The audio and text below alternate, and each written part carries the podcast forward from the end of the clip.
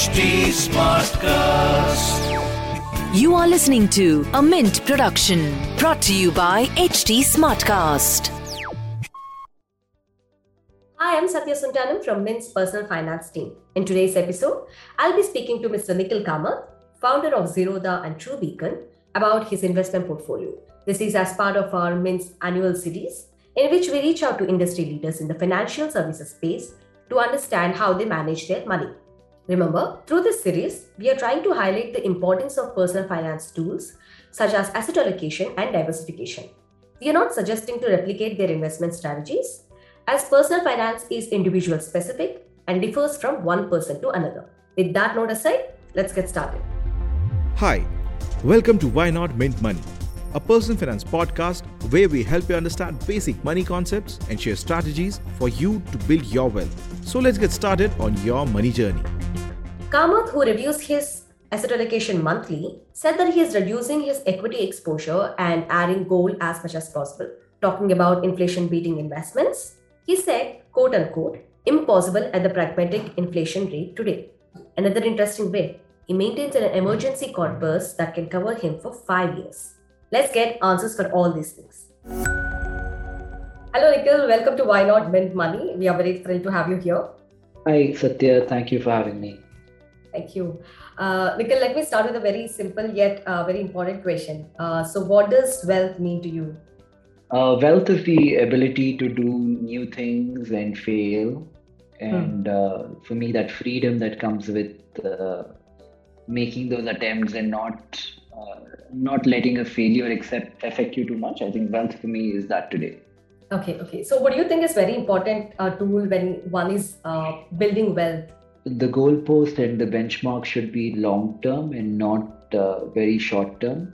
Uh, I think the question is how do you build wealth over a 20, 30 year period and not over uh, you know the next one year or the next six months. While you accumulate wealth, I think it's important to invest it in the right places. One to make sure they diversify. Uh, for them to make sure uh, you know if one investment fails, there is a certain backup for them uh, that they could rely on. I think these things become increasingly relevant with time. So, uh, when it comes to wealth generation, because asset allocation is very important, and uh, you have a very diversified portfolio. Uh, for the benefit of listeners, can you tell us what's your current asset mix is, and how do you go about deciding the suitable asset allocation for you? So I, I'm a fairly conservative investor. Uh, today I am. So I have about uh, 50% in a combination of fixed income and gold. Uh, gold would be about 15% fixed income, which is uh, you know primarily in tax-free bonds and uh, government securities, which should give you about 4% net of taxes. That's a big component. The balance, I would say, about 35 40% goes to equity and 10% goes to alternatives, uh, you know, like uh, private uh, equity, alternate investment classes, which are a bit more risky. Okay, okay. So, but how do you uh, decide uh, the asset allocation that you know that you think is suitable for you? So, how do you? There's no like, correct, there's no definite science here. Right now, I feel like uh, markets are expensive, hence, I have a larger uh, allocation towards risk free assets. When I feel there is a correction or something has changed significantly, uh, I would rebalance to have more uh, equity in the, portfolio. But right now, it's just a factor of I feel like there's a lot of geopolitical nonsense going on. There is inflation, uh, growth seems to be peaking. At this point in time, I think uh, for me to have a really hedged portfolio and a big exposure to uh, risk free assets uh, becomes extremely important. Okay, and that's why you said you're very bullish on gold and reducing your equity exposure in your portfolio and increasing your gold exposure. Correct. Okay, okay. Nikhil, you also said that you review your asset allocation every month. Uh, I'm sure you may not make changes to it every time, but uh, what do you look at when you are reviewing your uh, asset allocation every month? I look at overall state of the economy, uh, how sentiment is in the market, uh, how how expensive equities in the market. See, my allocations uh, are my allocation is generally a combination of gold, fixed income, and equity. Uh, I don't have any real estate in my allocation. I don't have uh, uh, a lot of the asset classes that traditionally people might have had. I prefer for all of my allocation to be extremely liquid. Uh, by that I mean on any given day, if I have to sell everything, there should be ample liquidity for me to do that. Uh, so it's always a rebalancing between these three sectors. Uh, when I feel markets are cheap, I go up to 70% equity, and when I feel markets are expensive, I go down to maybe 30% equity. So right now I'm at 50.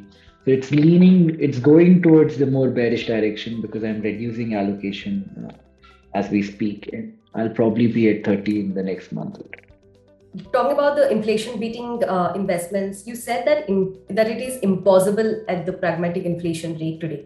Uh, could you elaborate on that a bit?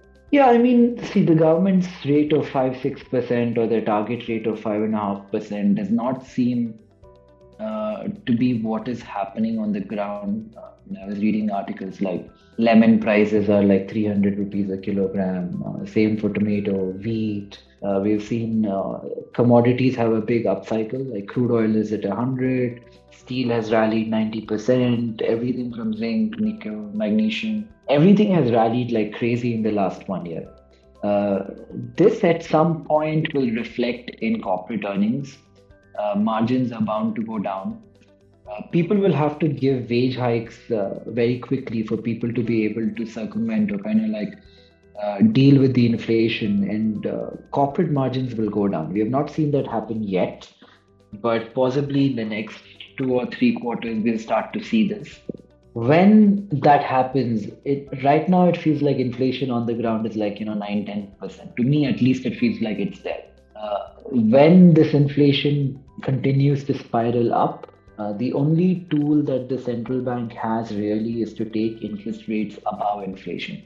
So if inflation were to be at 10, we'll have to take uh, interest rates to maybe 11 or 12 percent uh, to have a positive net rate, but also to contain inflation.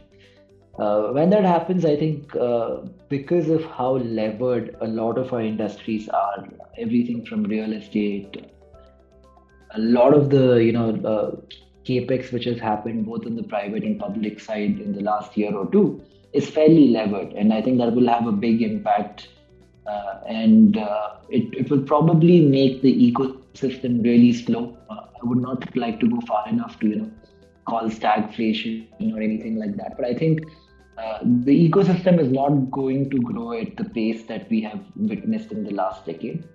And in a way, preparing for that time, I feel like uh, when inflation becomes a bigger problem than it is today, I feel like uh, it, it's prudent to kind of diversify more, reduce allocation to risky assets too. Okay, okay. What's your view on the international uh, equities at this point of time now? Because you said you want to increase your uh, international investing share uh, if there are no capital controls. Uh, so, how do you look at it? Yeah, so with capital controls, I'm able to do that 250k uh, a year.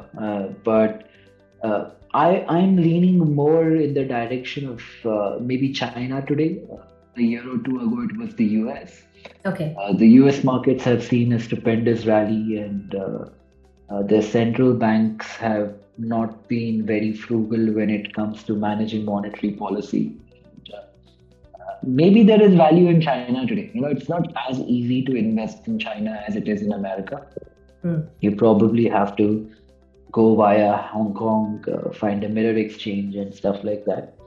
But uh, because of how beaten up China is, based on the uh, uh, the way the government reacted against the tech companies and the, and the you know the behemoth tech entrepreneurs over the last year, I feel like value is starting to emerge in China.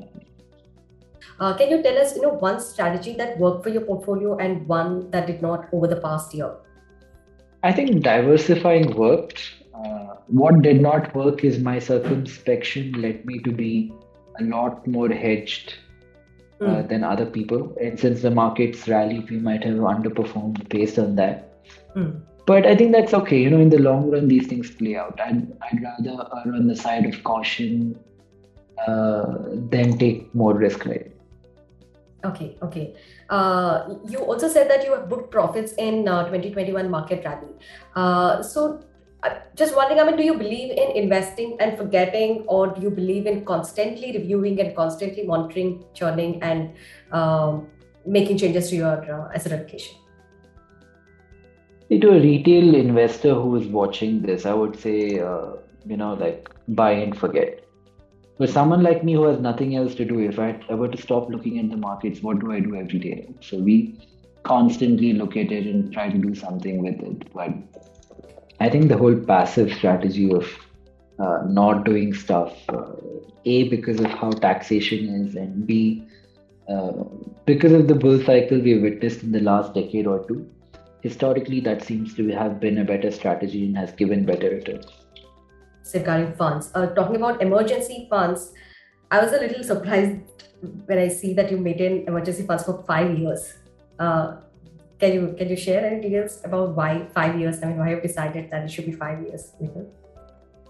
See, the thing is, while while we have gotten a little bit of lucky in business in the last few years and have you know made a reasonable amount of profits, I don't think lifestyle has changed relative to that. So you know, I still live fairly frugally, and uh, it's possibly a lot longer than five years. Uh, I focus more on the health of my portfolio and less mm. on uh, what uh, or because of what or when I would need to break that portfolio in a way or liquidate it. Uh, but as long as I'm constantly, uh, you know, kind of sure that my portfolio is healthy, and kind of fine. Okay. Uh, you said you parked them in the tax-free bonds, you know, but tax-free bonds are, may not be very liquid at times. So uh, they're, they're fairly liquid. See, the thing is, you have to, uh, because, you know, in a certain way, they're OTC, right? Like you have to have a decent relationship with bond houses, bond desks who are dealing in these bonds. But I would say on most days, on nine out of 10 days, if I want to exit a tax free bond, I'm able to quite easily. Uh, so, finally, uh, my last question is about the first thing that comes to your mind about personal finance. Well, I think we overcomplicate it. I don't think it is uh, as complicated as people like to make it appear. Uh, I think in many ways, uh, you know, people in the ecosystem say complicated words and make it sound like it's hard to justify the fees they charge. At the crux of it, you know, it's it's it's just you do the simple things well uh, and not worry about the unnecessary complications. That's brilliantly put. Thanks, Nikhil. Thank you so much. That's all from my side. All right. Thank, Thank you, you, Satya. Thank you, Nikhil. That's all for now in this episode, listeners. If you have any queries or suggestions, you can reach out to me on Twitter. My handle is at Satya Sontanam, S A T Y A S O N T A N A M. Or you can also write to us at mintmoney at livemint.com. Bye bye.